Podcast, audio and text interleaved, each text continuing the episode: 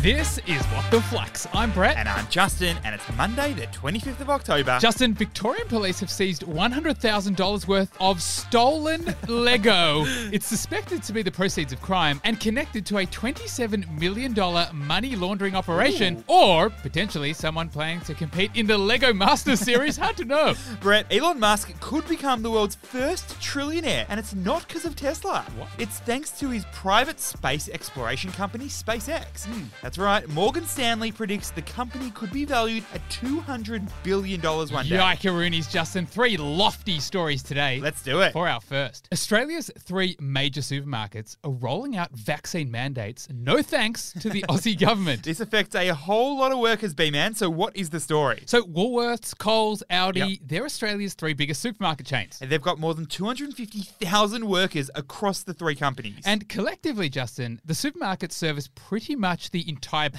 Yeah, between the special buys at Aldi, the burger sauce at Coles, or the party pies at Woolies, we've all been there. And as the nation comes out of lockdown, all three supermarket chains are introducing their own vaccine mandate. And they're all taking their own action so they can help employees feel safe coming into work because the government hasn't set their own policy. So, what's the key learning here? The corporate world is having to set the agenda because the government hasn't really given a clear guide yet. We know that coming out of lockdowns was dependent on people getting vaccinated. But what people do once they come out of lockdown is largely up to the businesses they work for. or the cafes that they go to. And kind of like the government's approach to climate change, it hasn't really been developed yet. And just like Coles has had to set its own sustainability Mm-hmm. targets, it's also setting its own vaccine targets. So that means big businesses have been left to lay down their own laws to make sure their staff and customers are safe. But even the crew at these large businesses, with all the resources to figure it out, Yep. they're struggling to come up with a solution. And if it's tough for them, Brett, it's going to be even tougher for small business owners. Amen. For our second story, EA Games and FIFA are ending their three decade long relationship, which has produced some of the all time great video games. Uh, Brett, reminds me of our childhood. I was Chelsea, you were Man United, and I always won.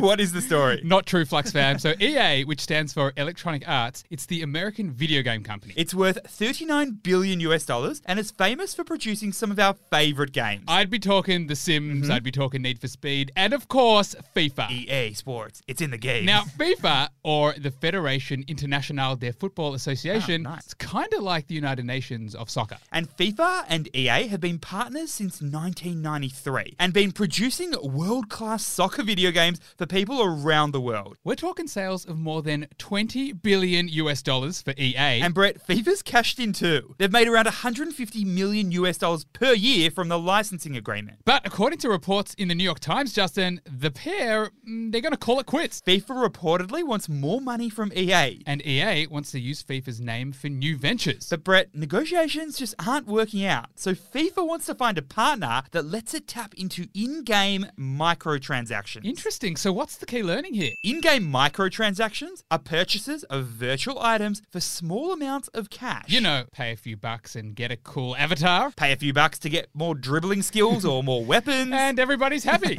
And why has this become such a sticking point for E EA? Well, Justin, historically, gaming companies had a few revenue streams, One, the actual sale of the game, and two, ads within the game. but microtransactions have completely changed the game, particularly for free to play games.